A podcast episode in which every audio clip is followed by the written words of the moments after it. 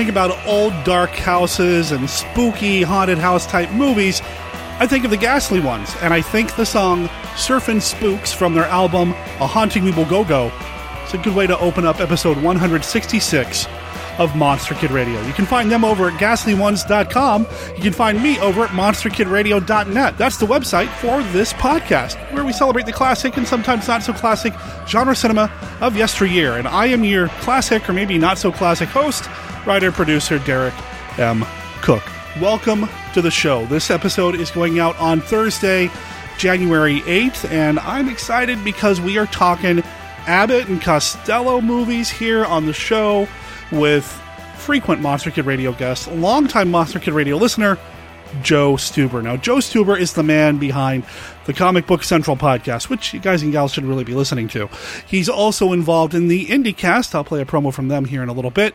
But when I think of Joe, the first thing I think of is Abbott and Costello. Now, we've gone through all the Abbott and Costello meet the monster type movies here on the show.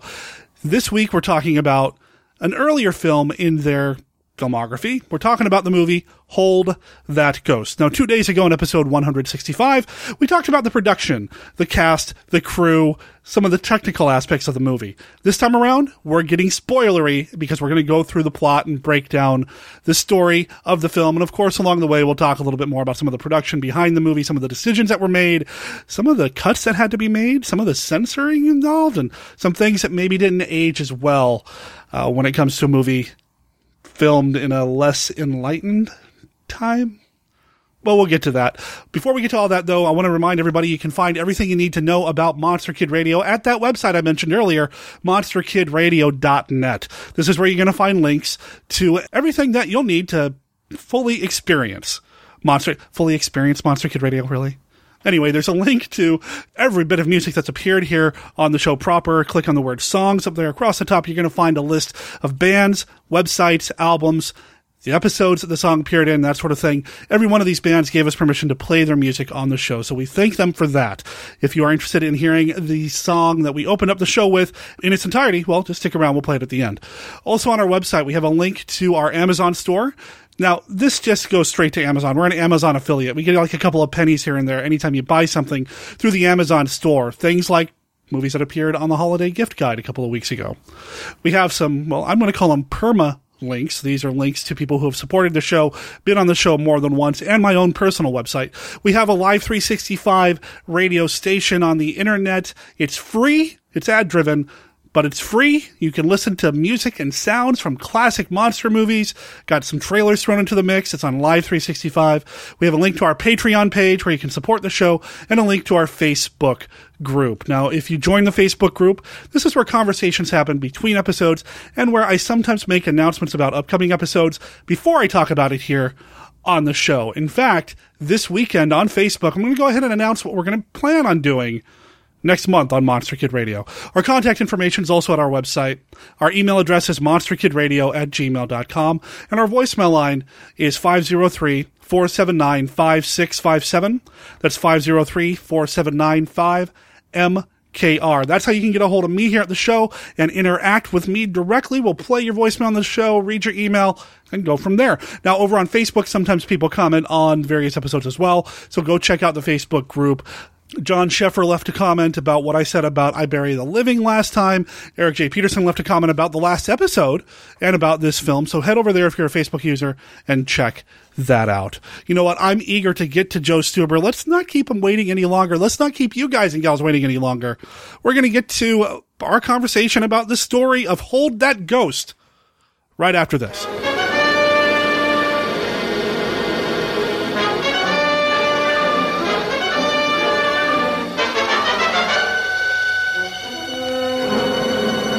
I see you marrying a corpse, living in a grave. The vampire can assume very many different forms at will.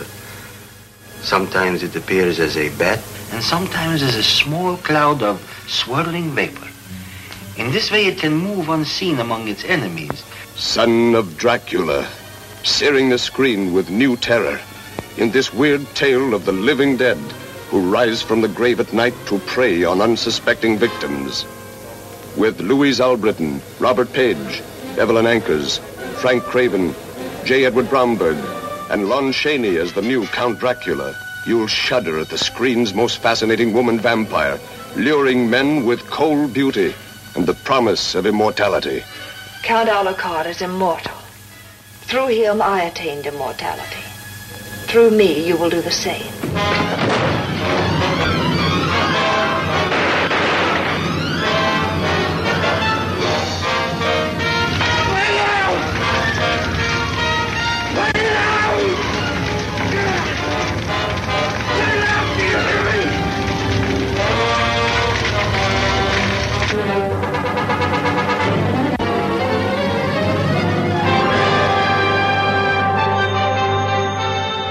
Ghostbreakers Incorporated. You make 'em, we shake 'em. Bob Hope speaking. Yes, Paulette Goddard's a partner in this firm. What? You want me to send her around? Ha ha ha. Listen, if I could tell Paulette what to do, I wouldn't send her to your house. Sucker. You know, I never knew there were so many ghosts roaming around loose until Paulette and I got into the Ghostbreakers. Believe me, the cat and the canary was a pink tea compared to this picture. It all starts on one terrible night. Basil Rathbone must be giving a party. That's the night that Paulette inherits a ghostly ancient castle off the coast, I mean the coast of Cuba. The place is filled with mummies and spooks that walk at midnight. There are murders and death warnings planned to frighten Paulette and me, but we ain't frightened. I'll match you to see who faints first.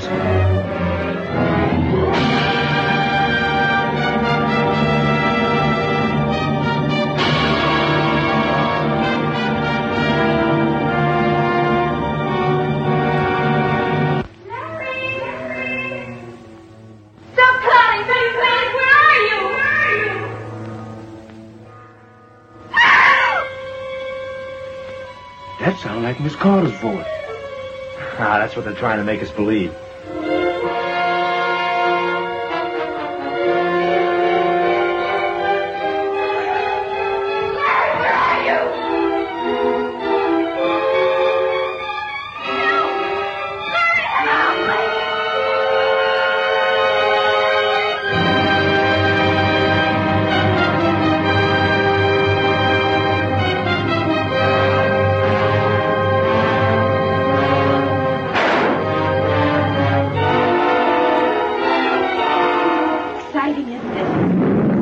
One reason Paulette and I are such good ghost breakers is that we don't believe in ghosts. or do I?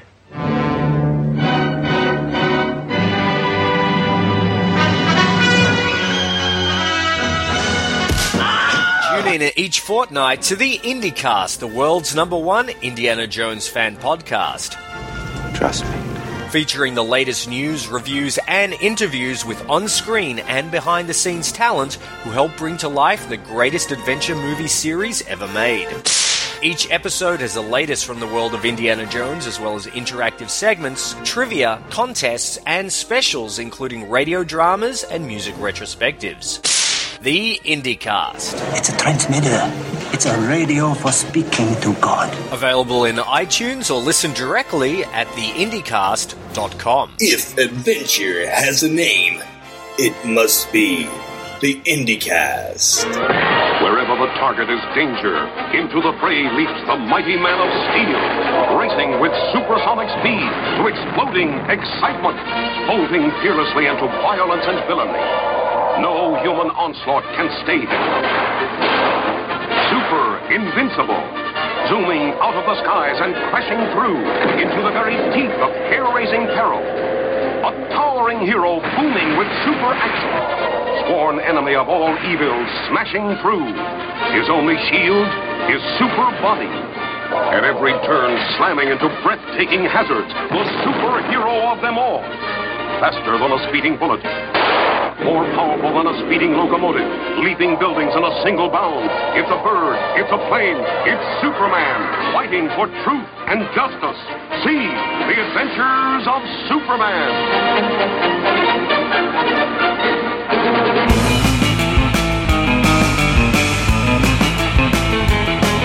So the movie starts at the nightclub. Yeah, as as as some some Abbott Costello movies do. Yeah, they seem very at home in a nightclub setting, don't they?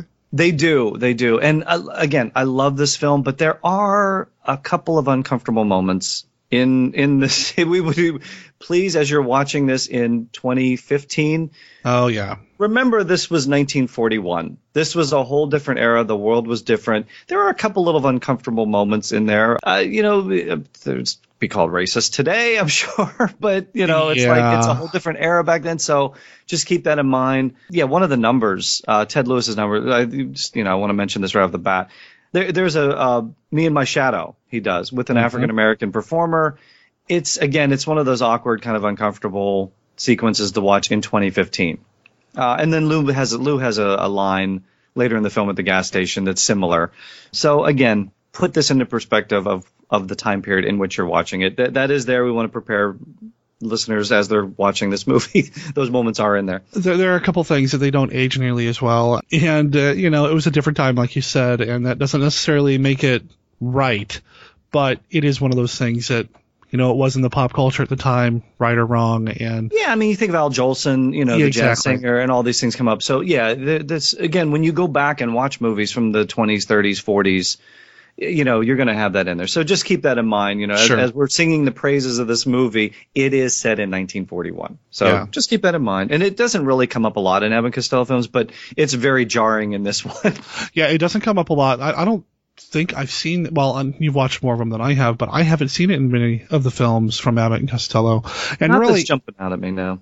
yeah, and even in this one, it's it's not huge. It's oh no, it's, it's- very small. It's just a very minor bit with Ted Lewis doing the song "Me and My Shadow." And if you go and look online and and read a little bit more about Ted Lewis, in some places he's praised for bringing African American on, on stage with him to do these things. That that was kind of a big deal. So Exactly. Yeah, I mean, know. we think about that. It's you know, at that time, that was amazing to do that. But again, watching it with 2015 eyes, you kind of look back and go, "Wait a minute, what?" So again, you, and then hey, there's a history lesson for you. So go back and read up on it like you did.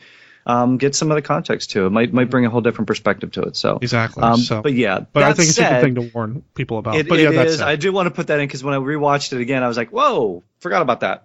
Yeah. I forgot about that scene. Oh, okay. That said, we do have the Andrews sisters as well. So we've got the great Ted Lewis. We've got the Andrews sisters. You know, okay, I get that Abbott and Costello are awesome when there's not just these random musical numbers coming up. I, however, do like random musical numbers in and Costello films. Not that overused. I love the Andrews sisters. I really do. yeah. Yeah, I do. I love. I love. I don't know much about them I, other than they turn up in movies a lot. especially and Costello. Yeah. movies. Um, you know, great crowd pleaser back in 1941. You've got that whole, you know, in the, you know, Boogie Woogie Bugle Boy of Company B back in, you know, in the service comedies, and you know, they they've got all these numbers. Yeah, it's, they have Aurora in this one. Mm-hmm. I, I like them. I just I kind of like that. And then all of a sudden it cuts back to the boys. Sometimes they'll cut back in mus- musical numbers to the jokes, and then it goes back, you know, and it's just like I, I kind of like that. Now I don't like them in every film. Obviously, in Frankenstein, it wouldn't have worked. No, not at all. But Bela Lugosi go, and now Ted Lewis and, and the Andrews sisters. You know, oh, I'm doing Count Floyd all of a sudden, but it's I don't know that that would have worked. I don't know. I'd watch that. I don't know if Count Floyd introduced the Andrews sisters. Sign me up. You know, or you know, Lon Chaney all of a sudden the full moon comes out like "Rawr, Andrews sisters. rawr." You know, and then. So I don't think it would have worked in the monster films necessarily, but no, but it does fit in this. Yeah. So I like it. I like it when it's appropriate. And they're the wraparound bit too. I mean, they're going to show up at the end of the movie as well. So you got them. You got Ted Lewis, and you know we mentioned earlier uh, Abbott and Costello are the relief waiters, and we talk about this every time. So in this movie, their characters' names are Chuck and Ferdinand. Yeah. Um, Chuck is Abbott, or excuse me, Abbott is Chuck, and Costello is Ferdinand or Ferdy. But we're probably going to call them Abbott and Costello because that's who they are. Chuck Murray and Ferdy Jones, but they're Abbott and Costello. Yeah. Yeah. it's just we talk about that. They do have character names. Sometimes they have different character names, and they call themselves Abbott and Costello in the film. We've talked. I think that was that in Mummy. I think I it think comes so. out yeah. of one of them. Yeah. yeah. There's like, hey Lou, hey Lou. Like what? Even with them, they didn't care. So it's Yeah. like, why should we? All these years later, they're Abbott and Costello. You've got Chuck in this one. Abbott's playing Chuck, but isn't he Chick in Meet Frankenstein? So I mean, it, whatever. Well, you get the the great, you know, Chuck, Chuck, Chuck, or Chuck. So you get that Exactly. Costello scared thing going on. Yeah, so that that's a kind of a cool scared Costello name for him to utter, uh, Mhm. which is pretty cool. It's perfect for that bit. So Mhm, they're the yeah. relief waiters, and Chuck's doing, or, or Abbott's fine. I mean, he could be a waiter. Sure, why not? But Costello, come on. No, it's there's something horrible going to happen. Well, I even love the opening scene where they're they're in the back room, you know, shooting dice. Yeah. You know, they kind of go back to the service comedies, and obviously they wanted that familiarity with the audiences because we've seen some of those different things. But yeah, there's that going on. They're there, but Costello's not waiting tables. He's No. doing everything but waiting tables. Sure. Uh, and you've got some random scenes where you know an older gentleman comes in with a, a girl who's not his daughter but calls him daddy. Yeah, you can read into that whatever you want. Sure. Read into it whatever you want, and Costello finds out that it's not her real father, so he starts hitting on her, of course, in front of him. Yeah. very interesting. Offers him soup. Uh, there's there's a whole soup sequence which. But I don't want any soup. And neither does she. Does she? I want some soup. Sorry, we're out of soup. It's just, I love how he takes the menu and just rips it off. Yep. Oh, and then the chair gag, pulling in the chair, put, you know, there's yeah, there's a lot of great physical Costello comedy to take place in in a nightclub setting, Yep. which is what we get. Yeah, so they're obviously they eventually get fired and have to go back to their well, th- yeah, this was at the Chez Glamour restaurant that they were nightclub they were at, which I thought was a, a very yeah, stagey name for it. Sure. But they get fired from Chez Glamour and have to go back uh, to the the gas station which they I, I guess in the production they looked you know high and low for a gas station. I don't know. I couldn't find a gas station in California. They couldn't shoot, so they ended up building it on the back lot. Oh, did they really? Yeah, so they built that. Nice. I'm like, how could you not find a gas station? Because apparently it wasn't working, so they ended up building a gas station on the back lot. Wow. Now, before we get to the gas station, though, there is a little bit of extra setup at the nightclub that we probably need to talk about real quick because what Yes. really throws the story at the boys, what really brings them in, is there's there's some mobster stuff going on, Mm-hmm. and I didn't expect that going into this. I had no idea that that's how this was going to kind of all come together and bring the boys to the haunted house setup. So there's this mobster whose name is Moose, Moose Matson. Yep, the gangster. Yeah, and apparently he's loaded and he doesn't tell anybody where any of his money is. He keeps it all in his head, he says. That becomes important later. Yeah, because they're going. They they know there was this job that he got. You know, this crime that he committed. He got all this money, and so like uh, every all the gangsters want the money. Mm-hmm. And like, where is the money? Where is you know? It's in my head. Okay, it's in my head. The, there's the seed that's been planted early on. And this, I imagine, had to be kind of reworked into the script because the nightclub stuff was all added later. So I'm wondering how that was established originally in the script. when you look at that book too, the the ending of this film ends with them turning this tavern into a rest home. Right. You know, this sort of old folks home, and then there's these jokes at the end, and there's a dead body that comes out again at the end. So that all got changed back to the nightclub setting. So yeah, there was a lot of reworking and retooling and some different reshoots and some dialogue added in. So yeah, I don't know exactly how that plays into it, but it, it does set up the story pretty nicely for us. So this is all established here at the nightclub. But yeah, I mean, we're watching the boys here at the gas station, and then again we get the we kind of mentioned the oil gag. You know, it's very similar to the soup gag. You know, you sure you don't want any oil? We got oil. We got oil. Yeah. He even helps himself into Moose Matson's car to ask him about oil. Yes. and like they're there, it's like Abbott keeps like trying to upsell him. Yep. He just wants gas. He just wants to fill up the car with gas and get out of there. And so Abbott keeps trying to upsell him, you know, with you know new tires and this, and, and Costello is just hooked on the oil. He just locks into this oil. He keeps wanting to sell oil. I don't know if he gets a commission off it or whatever, but yeah. And he just he doesn't want any oil. Yep. Oh yeah, uh, and there's a, a very again a kind of a disturbing scene when you watch it with you know 2015 eyes. Costello finds out this guy is kind of nefarious as he's going through because he kind of flips open this little as he's in the car he flips open this little uh, container in the middle of the car or whatever and there's all these guns in there. He's got hold on how many guns he needs. There's like this whole thing's full of guns, and Costello takes out a handgun and thinks it's a toy and puts it at his head and pulls the you know the trigger like twice. It's like ah, Yeah. you know that's a a little I was a little shocked by that. Like, whoa, whoa, whoa. Yeah. It's one of those things that jumps out at you. It's kind of strange. I mean, it's when you see it in a cartoon from the 40s, it's one thing, but when you see like a live action actor doing it, uh, it's totally different. You're like ah, whoa. What are you and doing? then all of a sudden, yeah. yeah, and then he's like, "Up, doesn't and then he like points it away, and then pulls it. And obviously, the gag is that the the gun goes off, um, which draws the attention of the police, which brings them over, which causes Moose to have to drive off with the boys in the car, and it sets our whole story into motion. So Costello got into the car to kind of dust off the back, you know, dust, clean up the back seat, that sort of thing, and obviously push the oil. But as things start to pick up, Abbott just kind of falls into the car, just leaps into the car as well. Yeah. I, okay. and then it's a chase. Yeah, you got to get both boys in the car. So Yeah, just get them in to. the car. Again, and one of them it- ends up driving at one point, right?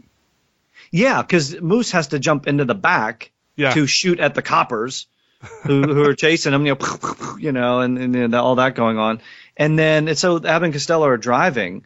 And you know, it was interesting too. One of the things in that book, I thought uh, it said the, the Breen office. I guess at the time, you know, the censorship office or whatever. It says they were concerned with the gangsters and the violence, more with that than uh, the comedy itself. And one of the things I mentioned, it says, uh, let's see, please have in mind the special regulations regarding crime in motion pictures, which prohibit the showing of gun battles between criminals and the police. With this thought in mind, Moose should not fire over two or three shots at the police, but the police may fire unlimited times at Moose. Please avoid gruesomeness in scene 46, where, here we go, Moose is shot, and in scene 52, where he dies. So that's what happens during the chase. So it's interesting that they had to limit the amount of shots that he could fire. I didn't notice that until, you know, you read up on that. And police could just unload on him. Very strange. Knowing that and then going back and watching the movie again, which I'm sure I'm going to, he doesn't get a lot of shots off, does he? No, he doesn't get a lot of shots off, and he gets shot. And and again, this even extends to the comedy too. We talked about the gas station scene. Again, set in the 40s, there's the joke about ethyl alcohol. You Uh-huh. know, so Ethel, and obviously you have the name play Ethel. I don't even know her. You know, um, and the, one of the one of the, the lines is, you know, why is it more expensive? Well, you can go farther with ethyl.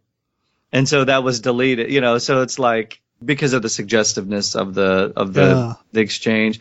It was I I got in this section of the book, so I just want to read this one part too. It says there's even one unintentionally funny caveat that Lou would have appreciated. Scene 191: Care must be exercised to avoid vulgarity, where Costello undresses for bed. I love that line too. and they mentioned the they also mentioned the post office line. You know, that almost got cut. You know, he's like, "Oh, that, that's a kid's game," and Costello says, "Not the way I play it." Yeah. You know, that one got made it into the film. It's pretty cool. Get the book if you look at. That one got a, a laugh out loud moment from me.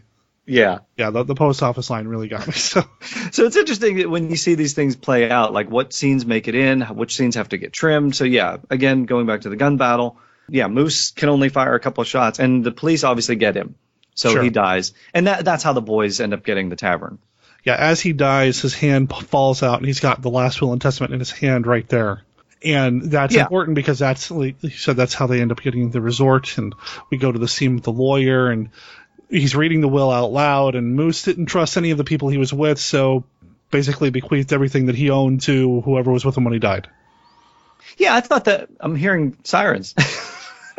Wow. It's not Moose, I swear. Are you watching the movie, or is that outside your window? No, that's outside the window. Huh. Oh, the coppers are coming to get Moose. I know. This is like live act. We're not even adding sound effects. That's right. Who needs to do? It? There's your production values, folks. There we go. That's why, yeah. We're, we're bringing it to life. I I thought that was an okay plot device. Um, how Sure. they get this thing because I thought that that was the whole thing was he has this last will and testament. He can't trust anybody, and he knows that whoever's around him are going to be ne'er do wells and miscreants. And he's like, whoever's with me, obviously stuck with me. They were the ones that I could trust. Whoever it is that's around me. Well, it happens to be Abbott Costello, so they get his tavern. And I don't know if you can trust Costello, but um, or Abbott really. I mean, you can't. Definitely can't trust Abbott. But Abbott's a con man. Yeah, but they do get the estate, Yeah. the tavern, the the home, the old dark house. Uh, but Moose's people aren't done with Moose. They still want Moose's money. They want the riches, and that's basically the plot of the movie: is them trying to find a way to get the the riches away from Bud and Lou. They, the whole Yeah. thing is a big setup at this point. The people that are after Moose's uh, fortune. Yeah, they know it keeps it in his head. Mhm. Cryptic clue. What does that mean? So they obviously think it's at his place. Sure. Um, yeah, pretty pretty reasonable assessment. Um, so the boys are sitting there with the attorney. The attorney kind of makes a little shifty looks off offsides to the camera, so we know he's he's not on the up and up.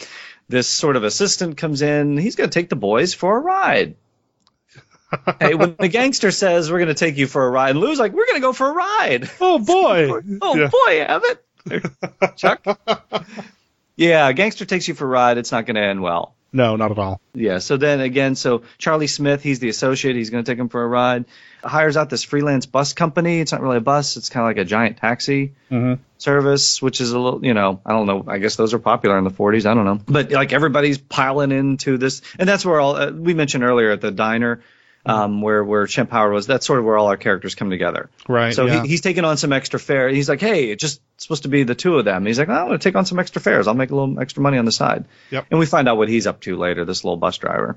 Mm-hmm. Now, so that's how we get Richard Carlson, Joan Davis, Evelyn Ankers. So that's how we get everybody. Uh, Charlie Smith, real quick, was played by Marc Lawrence, who uh, also in another Universal monster movie called The Monster and the Girl. He appeared in that, uh, and he was active in movies up through the early 2000s. So he continued to work. He appeared in a James Bond movie. So I know Scott Morris will be happy to hear that. Um, wow, his IMDb page must be loaded Yeah, for he that did a, much. num- yeah. did a couple of Star Trek uh, shows, did an episode of the A Team. So I mean, he was constantly working on television and film. So and I, and I Yeah. liked him. So And you'll notice when when you see like, oh, that guy, you know, like you like There's a you see lot these, of these character actors. Yeah, you see them coming in. the more of these movies you watch, you get a lot of that. Oh, there's that. Yeah. So. Yep. Uh, but yeah, that's how we get everybody into the bus, everybody out to the old dark house, which happens to be out in the middle of nowhere. So the gangsters got to take them for a ride. It, it isolates everybody. Well, that's what you want, and it, it almost like I could I could actually see this being done as a stage play. Um, you know, obviously because everything's kind of taking place in one area, where whether it's the nightclub or it's the gas station or at the the haunted house. Sure. So this would make a very cool stage play uh, as it goes on too, because then you go in and it kind of becomes almost like Ten Little Indians. Agatha Oh, Christie yeah. is one of those things, you know, where you go and where you get all the characters together in a house and then they start disappearing. And then everybody, nobody wants to go off by themselves. Of course, they send Bud sends Costello off by himself all the time. It's, it, it- Sure. Again, it's going back to Scooby Doo. It's like Fred always goes off, you know, with the girls, and he sends Shaggy and Scooby off by themselves. You know, it's because hijinks have to ensue at some point. So you know that's where you get that. In. But yeah, you get all those like you know, like we said, creaking doors. You come in and they're, the the people are going around, and it's like the hands come out of the wall and yoink, and Yep. then somebody's gone, and then then you get dead bodies falling out of rooms and and scared Costello and good stuff. Scared Costello, you can never go wrong with Scared Costello. You really can. I Love scared Costello. Always awesome. Love it. Especially when he's got a great set like this to be scared in. It's just fantastic.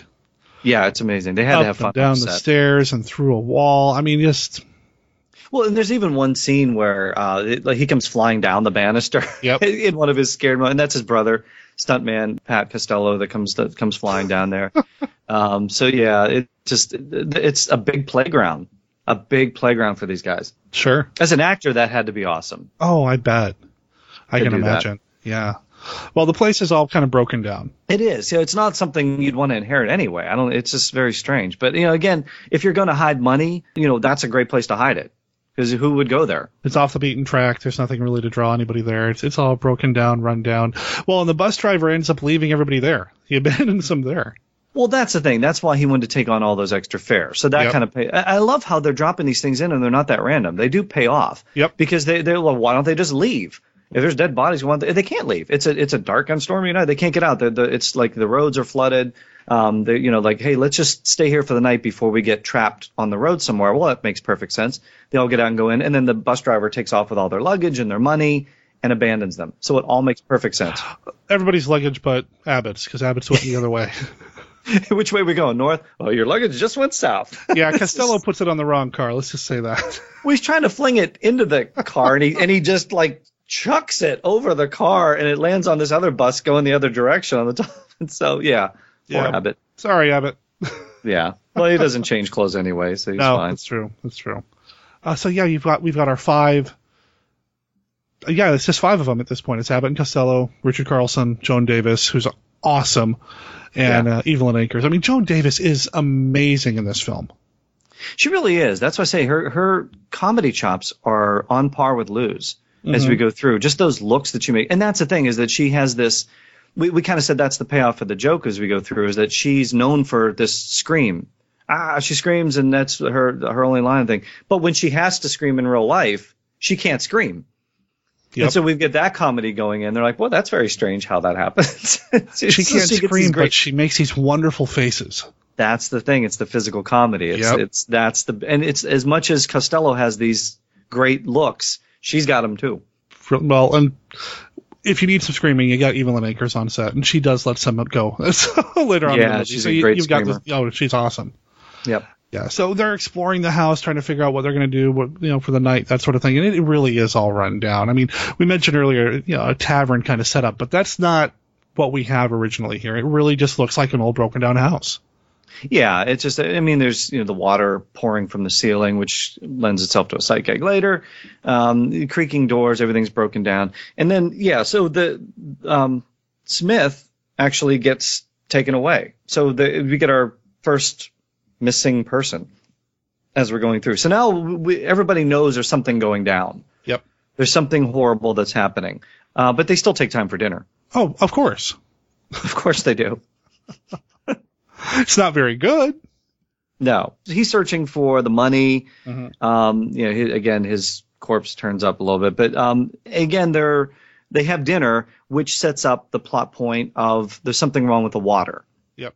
There's something wrong with the water, and then there's the great, great moment where where there's something wrong with the water. It might be poison. Costello, you drink it. Yeah.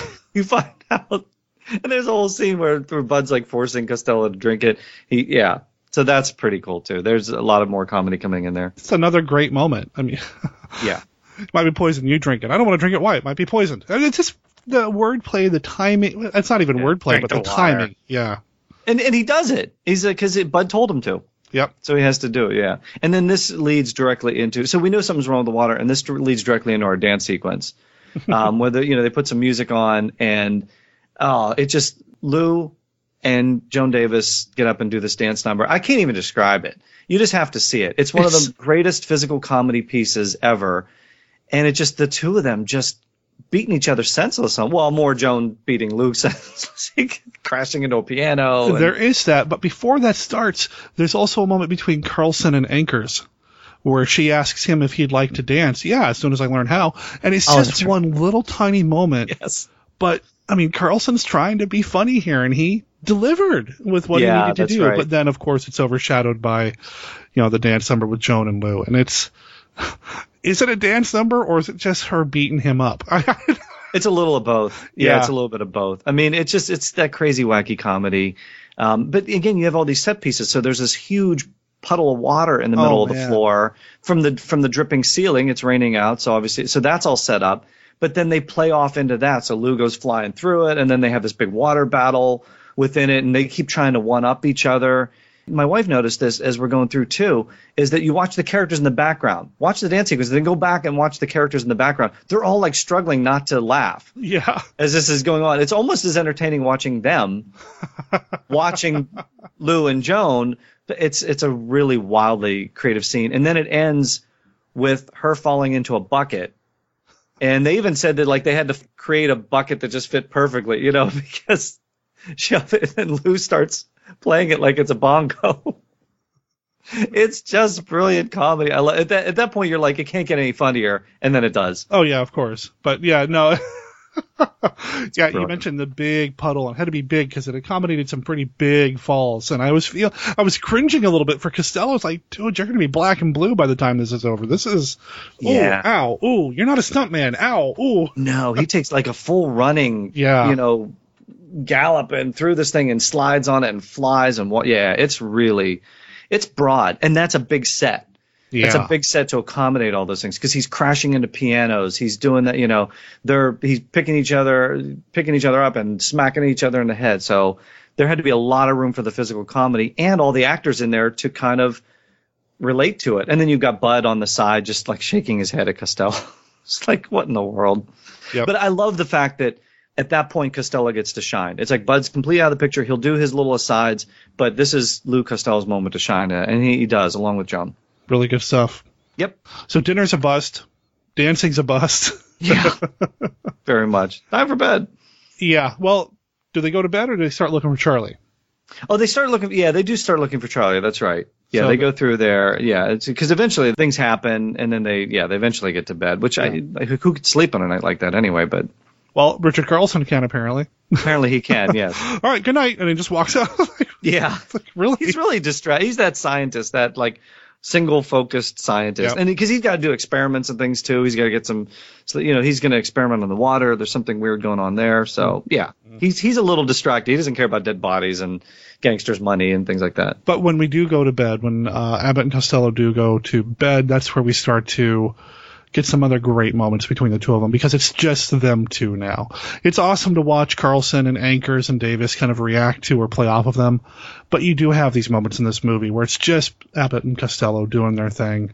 Yeah, you get the wordplay, you Yeah. get the vaudeville routines, and and this is a great setting for that. We talked about the moving candle. Mhm. Um, this that's a as much as the the dance number is a showstopper. This is this is a set piece. Yeah. And the changing room too. You know, obviously it's a gag that gets repeated often throughout Abbott and Costello films in different forms, and it's always funny. That's how solid these bits are. Yeah. That you can repeat them a million different ways, and they're still funny. Oh, so yeah. things happen. You know, Costello's room completely changes around, and it's a gambling operation. And but when somebody comes back in to see it, it changes back, and nobody believes Lou. I mean, I credit Costello for that because his reactions to it, Yeah. you know, watching him react to the changing room, the room not being the way it was before, it, he was a master. He really was. He is. I mean, you talk about some of the greats. I mean, you talk about Charlie Chaplin. You talk about Harold Lloyd. I mean, you talk about all the Marx Brothers. These guys, right in there with it, and Costello especially. He he can just sell a gag with a look. Yep. Or an aside, or a small little verbal mention, or anything. He can just sell it like just a slow else. turn to the camera. Slowly he turned. No, just a slow Slowly. turn. To, just a slow turn to the camera and to acknowledge that something odd just happened. I mean, brilliant. Yeah, I, I love it. That, that's why I love these guys. I really do. These are my favorite comedians. They really are, and this is why. Uh, again, Prime Abbott and Costello. So, but you get the different variations. Bodies are falling out, and it's like, oh, go back, and then the body's not there, or the rooms change. So all these different things. The moving candle. We've seen that eh, actually in Frankenstein. They Yeah. used that in Meet Frankenstein too. And- Jones looking at the one candle while the other candle starts moving around. You told me to look at this candle. You know, it's good stuff. And they, and all the actors help sell it. And I think that's an uncredited part of all this is that while Lou's doing his thing, the other actors are helping to sell it too. They're, everybody's got a little moment in this one, and it's really nice. Like you mentioned, Carlson, he's got these little asides that just kind of amp everything up. It, it's a it's a perfect little gem of a film. hmm It really is. I love the changing room set. I thought, I mean, it wasn't just move the book and a bookcase opens up. I mean, you pull a lever and the entire room changes. Beds Yeah. flip over, rule out tables come pulling out, slot machines appear. Beds fall over with actors on them. Yeah. You know, it's just like, yeah, it's a huge set and it's functional. I don't know how long it took them to get it that way or what kind of outtakes they'd have, but it's a big set. and it's functional and it, it really accommodates what they're trying to do with this film. It, it is it fair to say that maybe it's a, whole new character for the film, a different character for the film? I, I would even go as far as saying yes, because of just the way it looks on film, the way it moves, uh, when the changing room happens and all that, and the way the timing had to work with Costello coming in and out and Abbott coming in and out. It's just really solid work. And you get those comedy moments with Abbott and Costello trying to figure out why the room is changing back and forth, back and forth. And of course, Abbott never believes him. No, he doesn't. I mean, until you know, and then eventually, well, we, again, we've seen that in Frankenstein. You That's know, finally, formula. you know, yeah, finally he sees the transformation. Oh, now I believe. But yeah, I mean, you don't have that comedy coming. And we've talked about how like kind of some things are random in some Abbott and Costello films. And it's like you just like go, okay, well, that's just Abbott and Costello. We'll find. a. In this one, everything they've planted all the scenes. It's a great screenplay. I mean, It really is. is.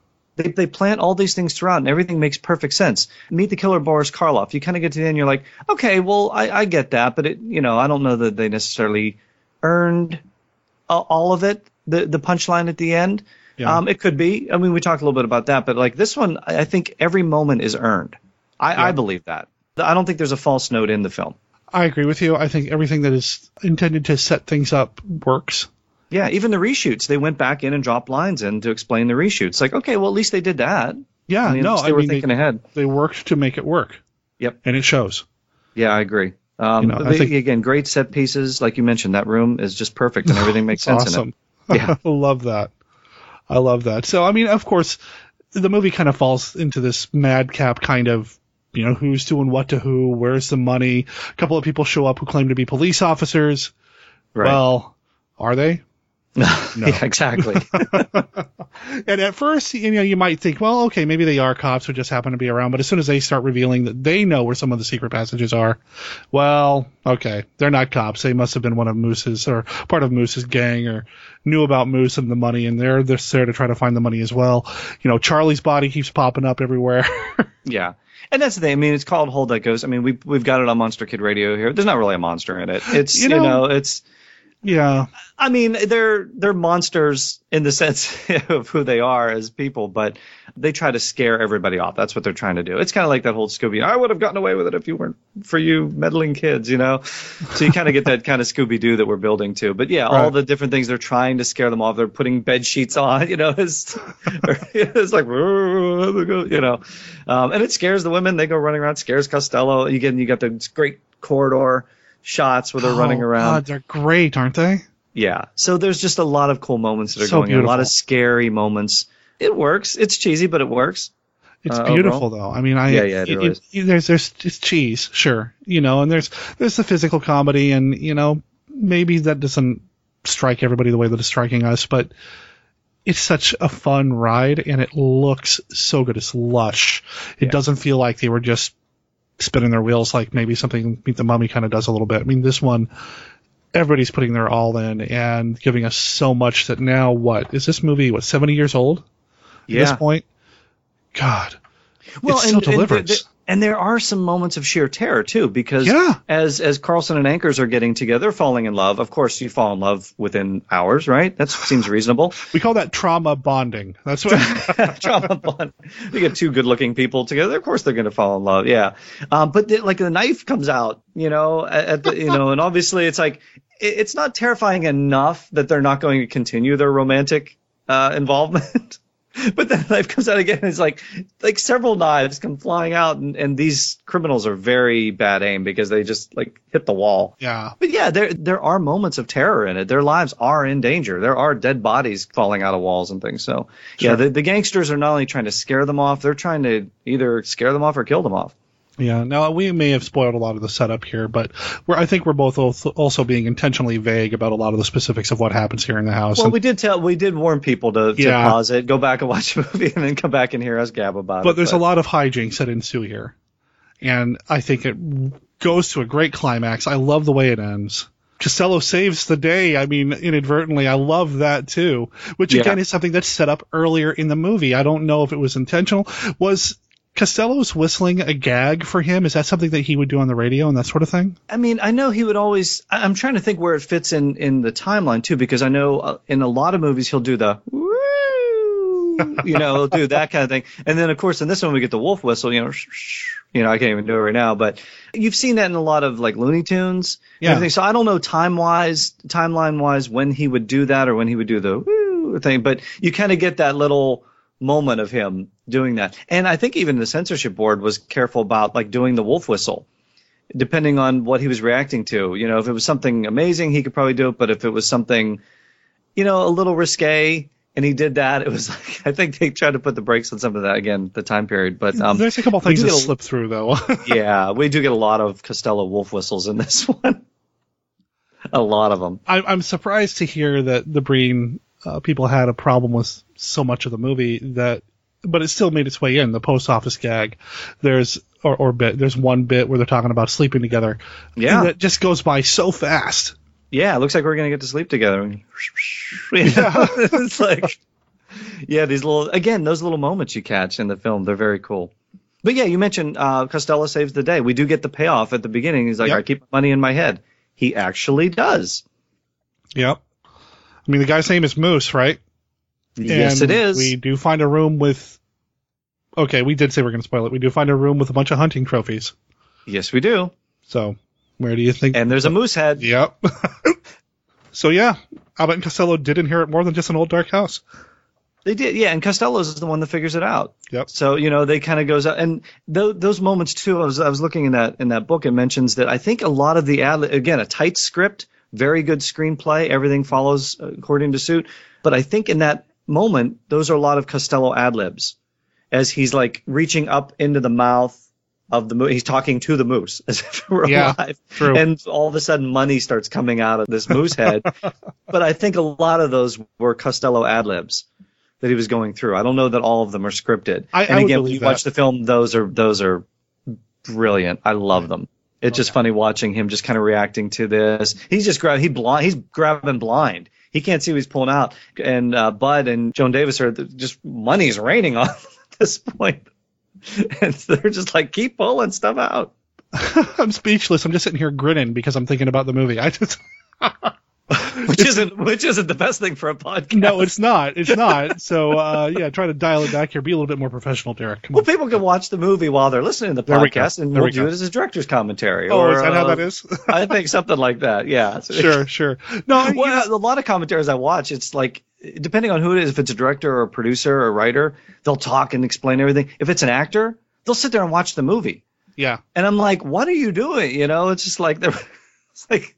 What happened there? That's why. I- Anyway, it's kind of cool. So, um, but yeah, so but we even get a payoff with the water. Yes. Why was the Why did the water taste funny? Why was it weird?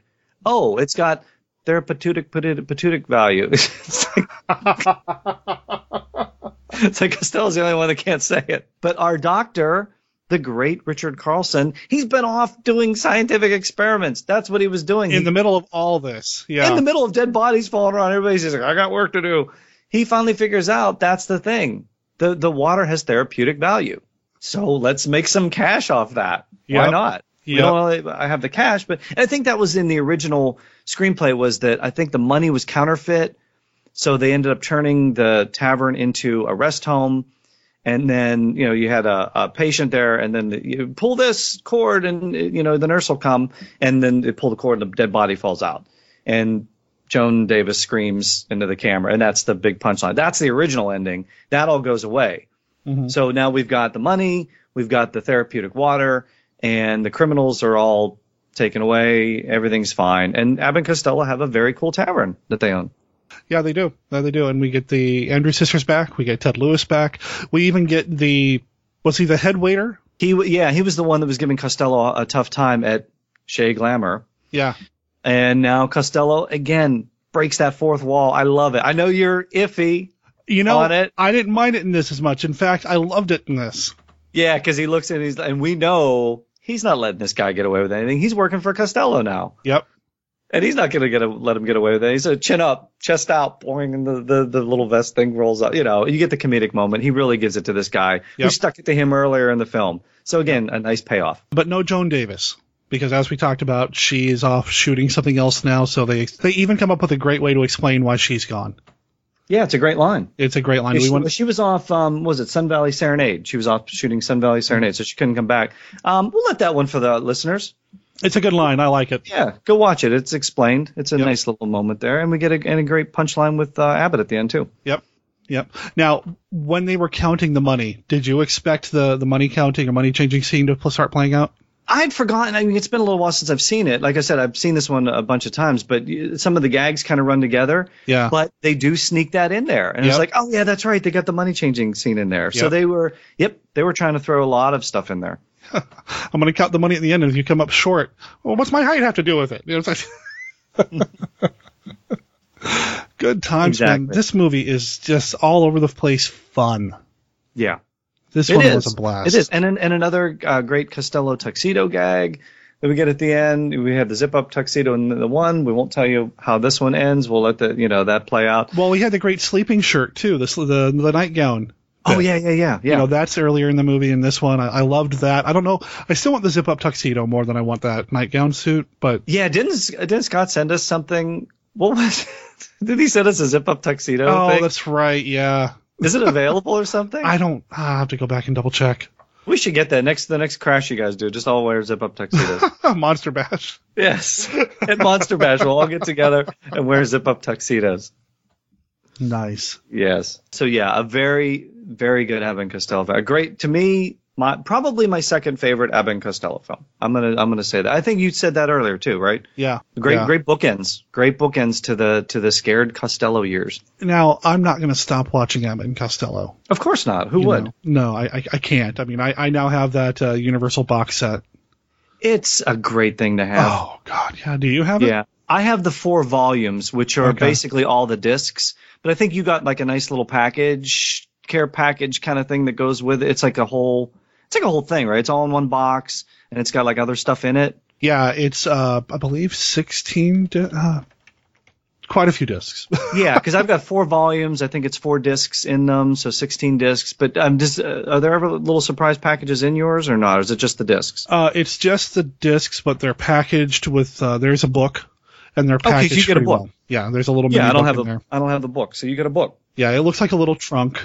I don't, I don't know. It's it's on Amazon. You just get it. I mean, it's it's out there. Yeah, So buy it. You get all the Abbott and Costello Universal years movies. Yeah. So there's 15 discs, and uh, it it does bookend with uh, the Abbott and Costello meet Jerry Seinfeld special. You do get that in there. Yep. That's correct. Mhm. I've got that on my volume set, which is a great thing to have. And then the other ones, a lot of them were like public domain. I think they've now been re-released as some Blu-rays. Uh, some of the ones that weren't in that set, or even just straight up DVDs. Right. But a lot of them you can find. You know, I'm thinking like Jack and the Beanstalk and Captain Kidd and things like that. So they're they're out there pretty cheap. So you can Sure. get those ancillary Abbott and Costello movies as well. Now I haven't watched it with this, but this version, I don't know if it's on the standalone release. This version of Hold That Ghost does have a commentary track. Oh, who does the commentary track? Uh, a guy by the name of Jeff Miller. oh, see, I do not have that. So So maybe maybe I should invest in that box set, even though I have all the discs. Hey, it's a great reason to do that. So that would be very cool. I would and love to hear And if you're that. a Mystery Science Theater 3000 fan, Frank Conniff does a commentary track on uh, Who Done It as well. Oh, that would be amazing. Yeah. Okay, well, okay. What are you, are you getting a commission on these, or what are I'm you doing? just saying, it's a good set. you may, I may have to invest in this other one now. Uh, but if uh, any listeners don't have any Abbott and Costello, get it. Just just right now, when this podcast ends, go and click on it and get it, and have it shipped, and put them in your Blu-ray player or your DVD player, and just watch them and enjoy. These are unbelievable films. Great stuff. Sure. There's a couple things that are not um, PC, I suppose is the best way to put it. But, you know, these movies are just so good. You know, the, the stuff of their time, I mean, whatever. It, it's not like the Ted Lewis, Me and My Shadow bit is going to mar this film from, or keep you from enjoying the movie. It is such a solid film. No, you kind of know that, and and probably most of your listeners right now are kind of like Looney Tunes fans or that kind of era. I'm guessing a lot of them are. Sure. So you see a lot of that stuff that comes in that wasn't PC that took place during the wartime. Uh, so you have those c- cartoons that are you know banned today, but you know you can see them on the internet and things like that. So again, I almost look at it from a historical perspective too, of like that's that era. I know there's a museum uh, in Memphis, t- a toy museum, and and there was like this circus uh, that they had built up. And, you know, obviously there was segregation that was going on at the time when this thing was built. And they put this whole historical perspective in so that kids kind of looking at today kind of know the history of how these things happen. And you see that in a lot of different museums and things where it kind of gives you a background on it. Yeah. And so that kind of puts it into a, in a historical perspective too, to say that, look, you know, this is how this happened back then. You don't want this happening today. Right. Um, this is where we were. This is where we are now. And so you kind of get that that historical perspective. So when you watch these films, watch it with that in mind. Or when you watch Sure. cartoons from war years. Uh, and things are said or comments are made. Kind of watch it with a historical perspective in mind too. That's but one yeah, of the I- things that I love about doing movies like this, or what I mean, it's why I like these classic monster movies and just classic film. Period. Is because I mean, it's an enjoyable story. It's entertaining. It's fun to watch the comedy or the performances, but you also get uh, a peek into what the culture was like, what the society was like. There, it is a history lesson, and Yeah. it's something else that I enjoy about watching these movies. So if, it- if something hits you like that and you're like, hey, wait, what's up with that? Go Google it and find Uh-huh. out the history of it and learn a little bit of something. I mean, that's you know what we do, and we go through. And like you said, I agree with you. I don't think it mars the No. enjoyment of this film. absolutely not. It's it's a great one. Yeah, go watch it. It's very good stuff. I, I enjoy doing these with you. I mean, Yeah. I'm glad we got a chance to kind of go through all these. So th- this has been a blast for me. What are we going to do next? What are we going to do I don't know, man. There's no, there's no Um, more Abbott and Costello for us to do, right? Well, I mean, there's a ton of Abbott and Costello. I don't know that it fits into the Monster Kid Right. radio format, so maybe we could just watch those on our own. But I'm trying to think of something that would fit a monster-ish element, but that might also appeal to my comic book side. Hmm. I, I- is there anything that you could think of that would kind of fit into both of those Oh, worlds? gosh, I don't know. I mean, I'll have to look far and low and up, up and away and see if I can. Don't you be coy. You know Ah. exactly what we're doing next. Yeah, I do. Yeah, I do. We we've Yeah, we talked ain't about stopping. it briefly. We did talk about it briefly, but yeah, we've we've had a classic Comic Book Central, Monster Kid Radio, Monster Kid Radio, Comic Book Central crossovers in the past. Mm-hmm. Let's do another one. Why not? Why not? Why not? So we're if yeah. Sh- should we tell people? Go for it. 1951. Superman and the Mole Men. Ah, George Reeves. Yeah. That's the good stuff. Oh yeah. That is the Yeah. good stuff. And we've already started it. We've Yes, al- we've we already dipped our toe into that water, if you will, back on uh, a previous episode of Monster Kid Radio and Comic Book Central. That's right. Yeah, we had a chance to meet Beverly Washburn at uh, Monster Bash. She talked briefly about it with you, and uh, we're going to talk about that movie sometime this year.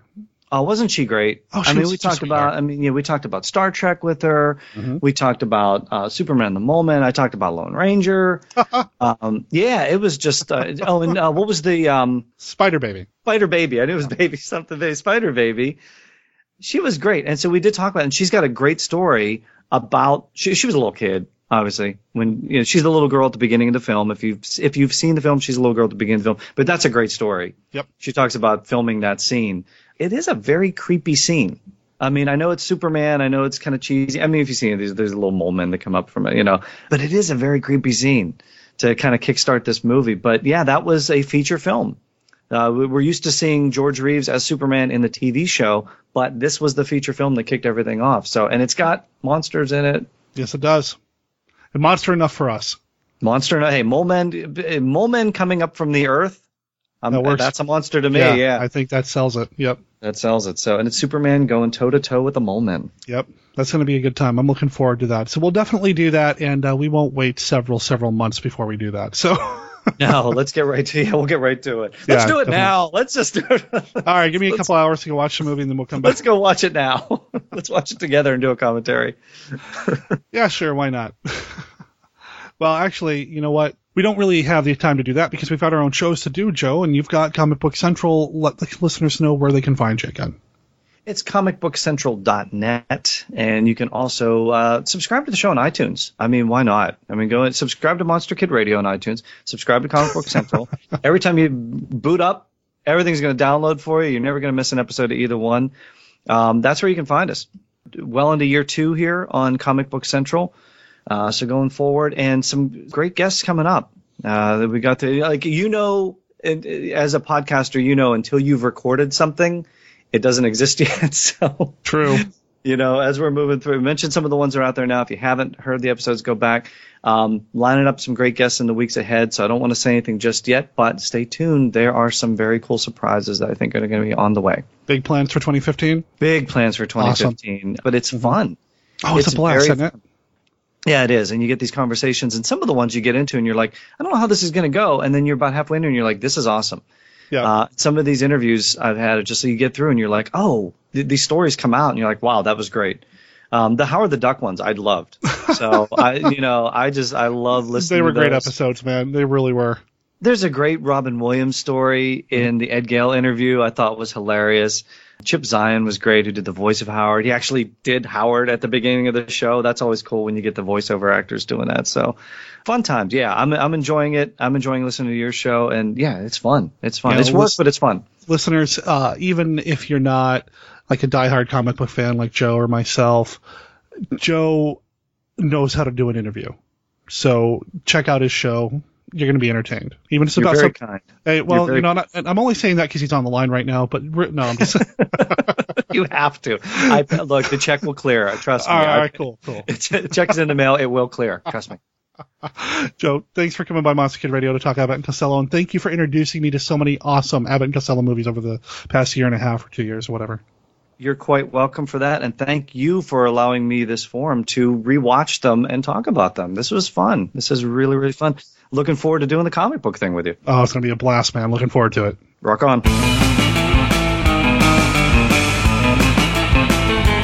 do you guys and gals think? Have you seen the movie yet? If you haven't seen it, I don't think we spoiled everything about the movie, and even if we did, it's still a quality film, and I still think you would dig it. It's available out there on DVD right now. Easy to get your hands on, multiple ways.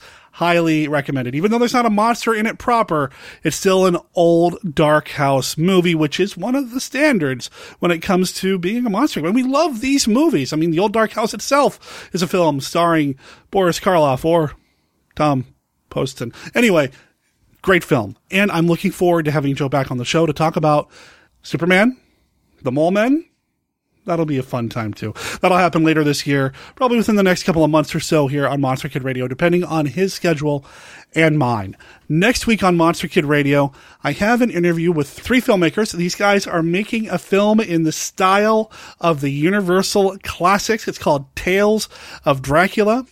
We did a Skype recording session we're going to share that with everybody next week on Monster Kid Radio, so make sure you come back for that. Before that, though, you can hear me on the Kaiju Cast's emergency broadcast. It's the fourth annual live podcast over at kaijucast.com. The Kaiju Cast is a podcast devoted to Godzilla and his rubber suited foes. I've been listening to it for a long time, and I'm honored to be a guest on the show this Sunday, January 11th from 2 p.m. to 4 p.m. Pacific time.